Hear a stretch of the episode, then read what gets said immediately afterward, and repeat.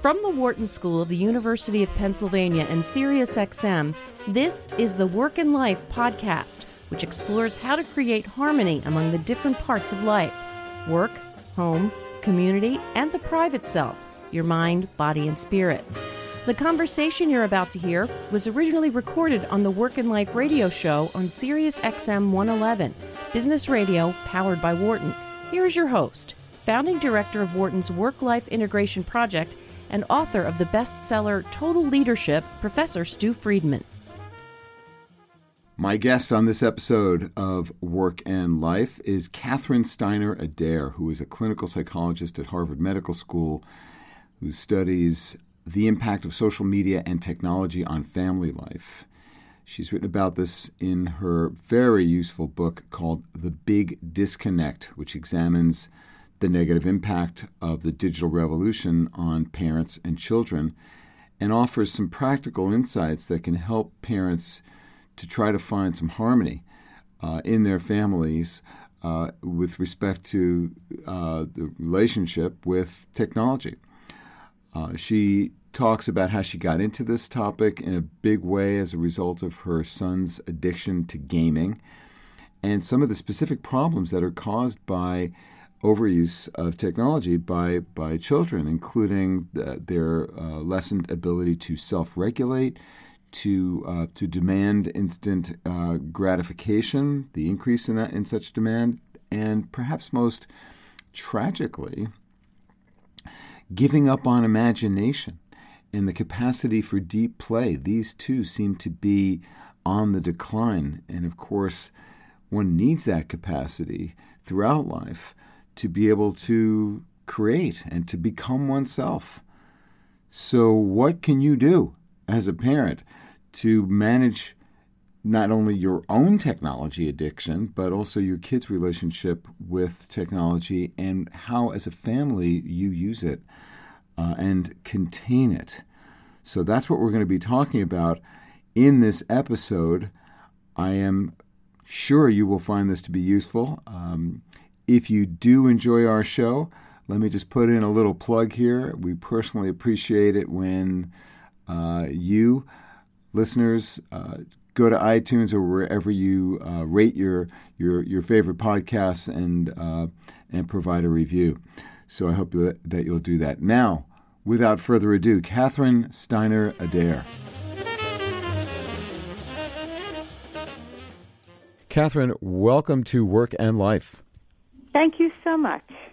Uh, so, Catherine, tell us, what prompted you to write The Big Disconnect, Protecting Childhood and Family Relationships in the Digital Age? Well, the first thing that prompted me was my own struggles as a mom dealing mm-hmm. with this. My thirty-year-old son was a very quick adapter to gaming, and um, I, I didn't know what to do. You know, I didn't know how to handle it. I didn't know how to set appropriate limits. He ended up you know, going to business school, and, and he works in the industry. He spent a couple of years in Wall Street and didn't like that, and uh-huh. really was able to combine his love of finance and, and technology. Fantastic. But it was rough going when he was gaming. And what was rough about it? Well, I said, no, you know, I'm trained both as a developmental psychologist and mm-hmm. a clinical psychologist, and this was a long time ago. This is when games were real games that you could beat, and he was beating these games, and I felt like it was so stimulating for him and really creative, and clearly he was mm-hmm. going, you know, into this with, with real intellectual gusto. But I also felt like something was going on between his brain and the computer that was very unlike anything I'd seen, but there was no research then. Wait, you so were you were I, worried about that? Yeah, I was, I was absolutely worried about it. You know, he this is a kid who would come to dinner politely, except when I said, stop playing, you know, get off your computer, and he was much angrier, and, and it mm. took him more of a while just to transition into being present at the dinner table for a great conversationalist. It was very noticeable. Mm-hmm, mm-hmm. And now there's tons of research, and the thing actually that's really hard is to listen to the research, because we've all fallen in love with tech. Our lives now revolve around it, and it's very hard to push the pause button and reboot and rethink what we're actually doing. And that's that's so really what we have book. to do. Yes, so yeah. your, your so, raison d'etre for the book. That was one of them. Mm-hmm. And then the other thing was I was really curious to interview kids about what it's like to be a child growing up in the digital age. What's it like to be a four-year-old or fourteen-year-old or twenty-four-year-old mm-hmm. with a parent who has a laptop, an iPad, a mini, you know. So I was very lucky. I was able to go into thirty independent schools around the country and interview one thousand two hundred fifty kids. And what did you discover? Well, for your show, I'd say the thing that really blew me away was how frustrated and exhausted kids of all ages are hmm. trying to get their parents' attention. Whoa. And it was really sad to hear mm. children using the same adjectives, angry, sad, madly, lonely, frustrated, at every age. Wow. Yeah. So, you know, we've got to outsmart our smartphones, and the the work-family boundary is gone with technology. You know, as wonderful as technology is, and it is, and it is here to stay, mm-hmm. it makes it really hard to know when you can disconnect from work and ha- when are the moments to be totally present to your family. Yes. I, I, I would say that uh, it's not that the boundary is gone. It's just that it's incredibly hard to to now manage intelligently and, and consciously and deliberately, given, you know, the fact that we've got our work with us all the time now. Well, that's what I mean. You know, you could ostensibly now be at work twenty-four seven. Right. And, and that's, that's that's the boundary that's gone. It used to be you come home from work. Of course. And now work travels in your back pocket with you wherever you go. Yes, and we are the first generation in history, perhaps, where that has been true. That's right. So, so we're just learning as a as a species how to manage this new technology. Uh, so, so tell us more about what you discovered, because I, I thought you were going to say uh, what you discovered about the problems that kids are having, you know, themselves with their, you know, ability to pay attention. Oh, I discovered and... ten. Yeah, I mean, the book is full of stories about that. Right. And I expected to find that. Mm-hmm. You know, it's very rare to listen to kids at four and fourteen and twenty-four. When asked a question, all give the same answer. Yeah. You know, yeah, so little people, little problems, you know, middle school or middle school drama, they all had the same thing to say, and so, that's what shocked me. So the twenty-four-year-olds were saying, I can't get my mother's attention because she's on her smartphone? You bet. And and they had the same examples. For instance, you know, six- and seven-year-olds would say things like, I hate it when my mom says, can't wait to see you after school, honey. I'll be first in line at pickup, and then I get in the car, and she's talking to Grandma. And then the twenty-four-year-old or twenty-six-year-old would say, you know, it's so annoying. It makes me so mad. And it actually feels really hurtful when my parents are so excited to pick me up, and they meet me, and they say, we'll be behind T S A, and, you know, we're, we get in the car, and they ask me something really important, like, which job are you going to take? Mm-hmm. Or, you know, did you really break up with your girlfriend? Well, hold on. I got to get this call. Can you wait a second? Sure. No, I'm just kidding. I'm, that's what they say, right? Oh, yeah, yeah, exactly. I thought you were doing it to me. Was... No, just kidding. Yeah. Sorry. And then, you know, three seconds in, they were like taking a call to make a golf game. Right. You know, or dinner reservation or whatever it is. It doesn't matter. Well, we ask them a serious question. Mm-hmm. And then we say, oh, just wait a sec. And, of course, the message there is that there's something more important in my life right now than you. That's right. And that's what kids are really struggling with because, you know, that's a message I got from my parents at different times, and that's fine. It's about how often they get it. Mm-hmm. And since smartphones have come up especially, we have created a new cultural norm. And when you step back and reflect on it, it's pretty staggering. And the norm is that it is okay to be in a conversation with your husband, your wife, your partner, your kids.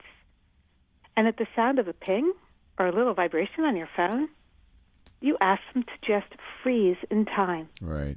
And you turn your attention elsewhere.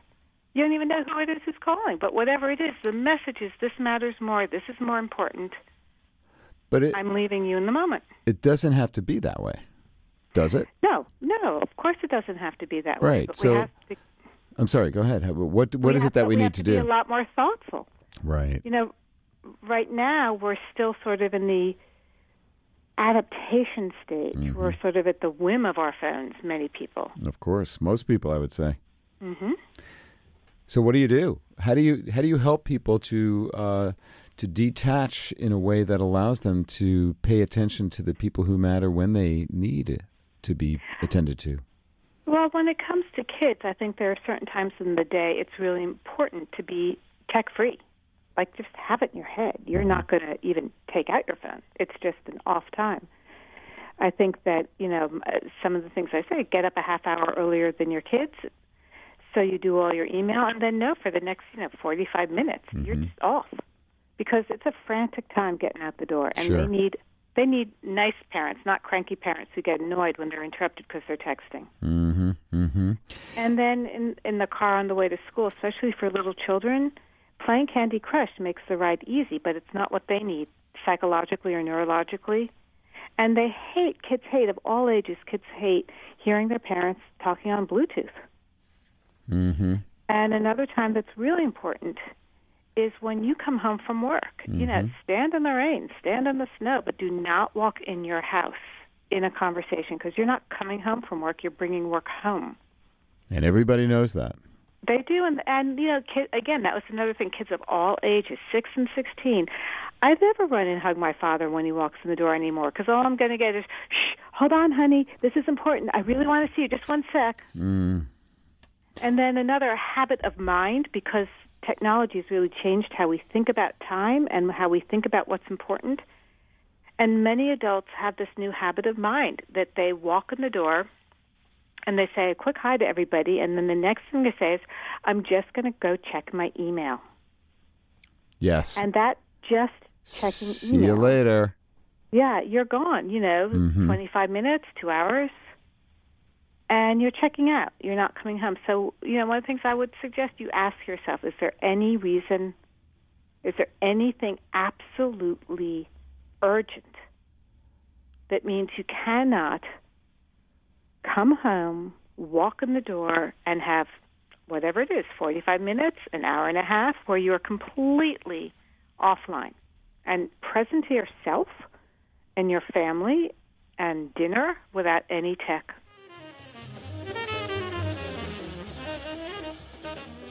Hi, this is Stu Friedman. I hope you're enjoying this conversation, and I'm just so glad you're listening.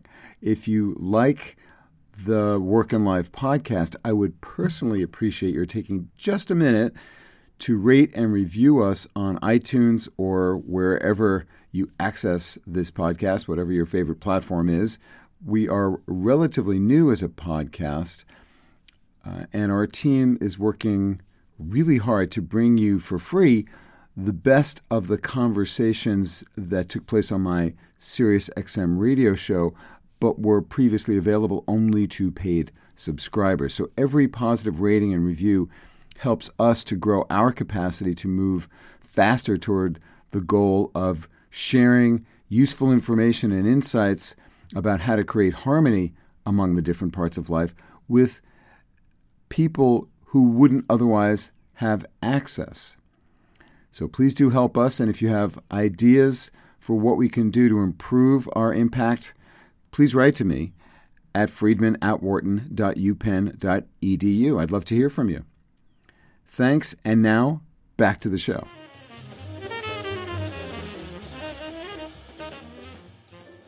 I also interviewed five hundred teachers and five hundred parents, and you know, teachers have very similar things to say. I've actually just come back from six weeks on the road. I was over in Asia and across the country, and teachers mm-hmm. everywhere say the same things that they're seeing. They're seeing kids can't self-regulate as well. What does that mean? To, Could you translate that? They can't calm sure. themselves down. Mm. You know, you, you mean they the, need their device to, to... They need their device, yeah. They're jittery, they're twitchy. They're so used to the fast pace, the instant gratification, the automatic restart. The device gets you to the next level. Mm. You know, you, you think about the difference between playing dress-up in real life and playing dress-up on an iPad. The, the iPad has nothing to offer a child. It's, it's you know, you're, all that's involved kinesthetically is your finger. You know, dress-up is a great thing to play for coordination if you're a little person. You're walking around with big boots and stuff, and it's great for your imagination. You're making up a story. And you have your own internal vision of what a warrior or a princess or whatever it is you yes. are, instead of imbibing these horrible gender stereotypes. So, and most of all, the, the biggest thing that they see kids giving up on so quickly, which is so tragic, is their own imagination. Mm. It, it's called the capacity for deep play. And yes. it's, you know, when you're playing and you come to a, a quiet spot and then you, you realize, oh, I have a new idea. And when kids play computer games all the time, the computer just spits out one idea after another after another. And not that it's not creative sometimes. Some things kids do on computers are amazing. But when you do it a lot, and it doesn't matter what you're doing, junk or great stuff, the pace of it, the stimulation of it, the mm-hmm. fact that it's a neurological stimulant to the brain, for some children, starts to make play in real life seem slow and boring mm. and like more work. And wow. that's something we got to be careful about. So teachers are seeing uh, you know, a, a reduced capacity for imagination, the need for uh, you know, that that that twitchy hit to give give people, students, uh, you know, uh, a device to, to keep them attending to something. Uh, well, well, kid, you know, when you play a computer game, every time you do something, you know, you match lowercase a to uppercase a, there are butterflies, there are sparkles, there are little Tweety birds who sing to you. And and that in and of itself is a reinforcement, mm-hmm. and it's a stimulant. So kids start to expect teachers to say, oh, great job, oh, great job, oh, great job, all the time. Oh, and that's not so that's why my students don't like it when I give them a B minus on a paper. Yeah, no kidding. um, so that's one thing. Um, the other thing is kids interrupt more. They're, they can't stay calm as well. Mm. And that's that's what self-regulation is all about. What does this portend for our future? Well, it's a really good question. You know, I think one of the things that's really tricky is we've fallen in love with the great aspects of technology. And in part before, we had some of this research. So we've got schools heavily invested in iPads. And, mm-hmm. you know, meanwhile, you're sending middle schoolers and high schoolers, but especially middle schoolers, home with homework on an iPad. And they're not just doing their homework on the iPad, of course. They're doing two or three different things. Mm. And they're they're not developing the same capacity for focus and attention and, um, so you know, deep thinking. And that's it's a challenge everyone's grappling with everywhere. So what more can be done uh, from, let's start with parents. Mm-hmm. Uh, you know, you talked about the importance of, you know, turn it off, be conscious, think about, do you really need to take this call? What's the cost to you, to your family yeah. life, to your future family relationships? Uh, that's something that anybody can do. Uh, yep. And I think every house can have an understanding that in the family room, no one's got a, a screen of any kind. You know, have a design, like a smoking, you know, room, have a designated space where people are on their devices, but make sure you have a screen-free place, because what typically happens is you're all hanging out in the living room and suddenly one person takes out their phone and instantly it's contagious. Everybody else does it too. Of course. So, so, but what do you do though when, you know, people are addicted now, right? So you're, you're talking about cold turkey, just like... The... Well, it depends. I mean, we use the word addicted here with lowercase a. They use the word addicted in Asia with capital A because they have over three hundred treatment programs for five to eighteen-year-olds who truly are what they have medically diagnosed as ad- and determined to be addicted to technology. We don't have that medical classification yet in Are America. You sure? I thought the D S M five had it as a... It's considering uh... it for gaming. I see. Okay. Yeah. Um, but they have technology addiction. You know, they have different ways of talking about it, as wow. well as uh, their and their approach to treatment is is very harsh. If you want to see a very scary movie, to me, watch the movie Web Junkie. Web Junkie. What happens? Web Junkie. What happens yep. there? Well, in, in, in at this particular treatment center in China, the way they work with teenagers who are who are clearly addicted to technology is they put them in solitary confinement. Whoa. Yeah. I mean, we we hardly put anybody in solitary confinement for any kind of mental disorder in America. What we do here, and more and more programs are, are co- cropping up, is that we send kids, you know, and adults into the mm-hmm. wilderness on right. programs like Outward Bound sure. for extended amounts of time. Mm-hmm. And nature's a beautiful place for families to go on vacation, for you to make sure on the weekend you all have, you know, time off of technology, to make sure every day your kids, their brains have a rest Some period from technology. Rest. You know, you have basically until eighth grade to teach your kids how not to have their devices in their bedroom when they fall asleep. This is a critical issue, critical issue that kids learn not to depend psychologically on having a computer and a smartphone in their bedroom when they sleep because they don't sleep as well. Mm-hmm. And therefore they don't learn as much because, you know, sleep is so important for health and learning. So there, there are all sorts of habits we want to reconsider. And parents can do a lot to do that, both for themselves. It's not good for couples to have iPads in beds. You know, it's not good to read that way, and, mm-hmm. and people often feel ignored. Of course. Well, I mean, that's true, though, with paperbacks uh, as well, no? Yes, but your brain doesn't interact with a book near in the same way. Uh, the light of a screen from a computer especially uh, disrupts your brain's ability to produce melatonin. So, you know, it's much easier to fall asleep reading a book or even watching T V than it is to fall really? asleep on a computer. Yep. Why is that? Why is T V better it, it than a computer? To, it has to do with the intensity of the the, the, the way the computer screen, the lights, yeah, mm-hmm. and the way it, it, the intensity of the way in which your brain interacts. I imagine that many parents would face um, all kinds of resistance to uh, enacting some yeah. of the suggestions that you yeah. have offered. How do you how do you manage uh, well, you know, the process about, of change? Yeah, it's very hard, you know, and, and this is something I had to go through with my own kids. Um, I, I talk in the book about right, having a family responsible use agreement, and it's something you revisit all the time. And I think the best thing to do is really sit down. First of all, sit down, you know, with the adults, whoever they are in your household, mm-hmm. and really try and think about, are we creating the family life we want? Do we have the quality of conversations we want? What a great are question. Are we playing enough together as a family? You know, you you want to make sure you you you.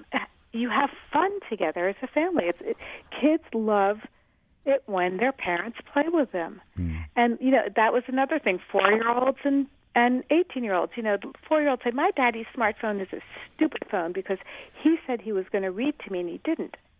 And then, you know, the eighteen-year-old version of that is, you know, I love my dad. He works so hard, I, and I'm so proud of him. He, got, he has this amazing job, and, you know, we get to go on these awesome vacations. But I hate it. It makes me so angry, and I feel so hurt when I have to say, come on, Dad, do you really have to text on the ski lift? Is there mm-hmm. any time? You know, family comes first. Mm-hmm. So, you know, this it, it goes very quickly. Our yeah. kids go quickly. Oh, my gosh. And, and you that. really have to protect those moments and, and those cumulative moments and experiences to create the foundation of a family. Absolutely. And protection is is, I, is such a great word for that, because there is this kind of incursion that modern life is uh, is making on our, you know, our intimate lives through these yes. devices, you know, wonderful and powerful and incredibly liberating as they are. Yes. But we've got to rein them in. We do. We do. And we can. There's nothing here we can't do. There's nothing here we can't do. And, you know, the flip side is that, you know, like texting... You know, is it good to text your kid to come to dinner? No, it's not. Go upstairs, knock on the door, and even if they bark at you, at least you know they're, you know, sort of what's going on for them in that moment. And kids really like it when we make the personal effort mm. to go get them.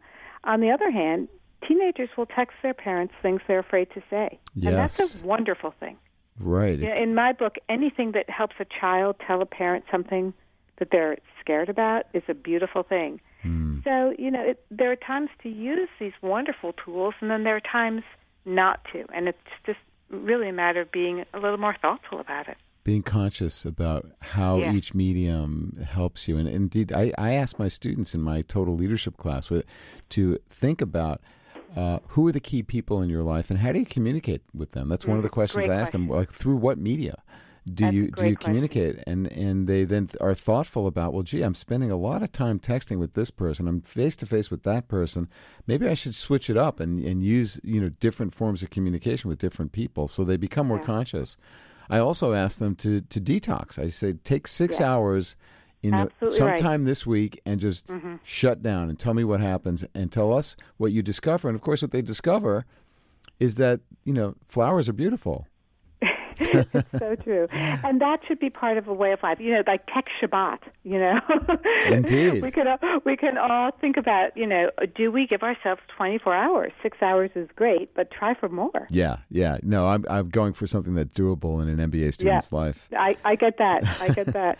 Well, so uh, we're, we're out of time here. What's what's the, the last word you want to leave our listeners with? And I, I hope that you'll come back because there's so much more I want to talk with you oh, about I'd love this, to co- this I guess topic. The last word I would say is I'm thinking myself for the next few days.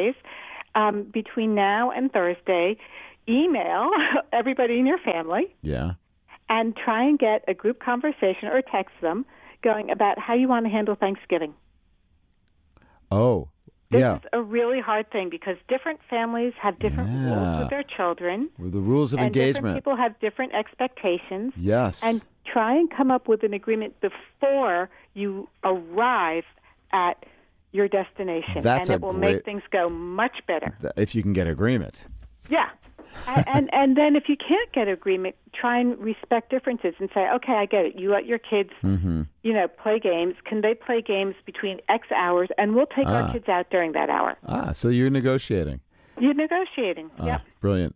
Uh, yep. I've been speaking with Catherine Steiner-Adair. She's a clinical psychologist and author of the wonderful book, The Big Disconnect, Protecting Childhood and Family Relationships in the Digital Age. Catherine, thank you so much for joining me. Oh, thank you so much for inviting me. I enjoyed it. I hope you enjoyed this conversation with Catherine Steiner-Adair and that you might be inspired to take action and to change some aspect of your relationship and your family's relationship with technology. So here is my challenge to you. Find some way to give yourself and your family some freedom from your smartphone in order to be more present with your family, kids, other family members, whoever it is. They need you. And your most precious asset is your attention and your ability to give it to them. So perhaps you want to try creating some technology-free place in your home or a specific time, like around a meal, dinner table. You might try coming up with some agreement that you would just try for a couple of days or a week about non-presence, absence of your everyone's smartphones at the table. Another idea, in the morning, as you're preparing uh, your family for the day, try one of those days, or maybe just a part of one day where you are not on your smartphone. Similarly, you might try on arrival back home from work or wherever you've been, uh, the same the same thing, to be detached from your device, even for a short while, and then pay attention. See what happens when you do some kind of digital detox with loved ones, even if for a very short time. What transpires? What is different? What's better? What's difficult about what it is that you've tried? And then, if you're up for it, I would love to hear from you. Tell me what happens by writing to me at friedman at wharton dot u penn dot e d u. You can find all of our podcasts, by the way, on thrive global dot com. That's Arianna Huffington's new venture where we are sharing our podcasts along with uh, some other content. So if you want to learn more, check that out. And finally, let me ask you once again to please rate and review Work and Life with Stu Friedman on iTunes or wherever you get your podcasts. This means a lot to our team and helps to bolster our ability to share the work that we're doing here and, and reach as many people as possible with it and uh, to try to help them with ideas for action that they can take to find harmony among the different parts of their their lives. I look at every review and I take the comments seriously, so please take a minute to do that. Thank you very much. Thanks for listening to this episode of Work and Life. This conversation was originally recorded on my weekly radio show on SiriusXM one eleven, Business Radio, powered by Wharton. Tune in for live broadcasts of Work and Life on Tuesdays at seven p.m. Eastern. For more about today's guest and about previous guests, check out our blog at work and life podcast dot com. Join the conversation by tweeting at Stu Friedman.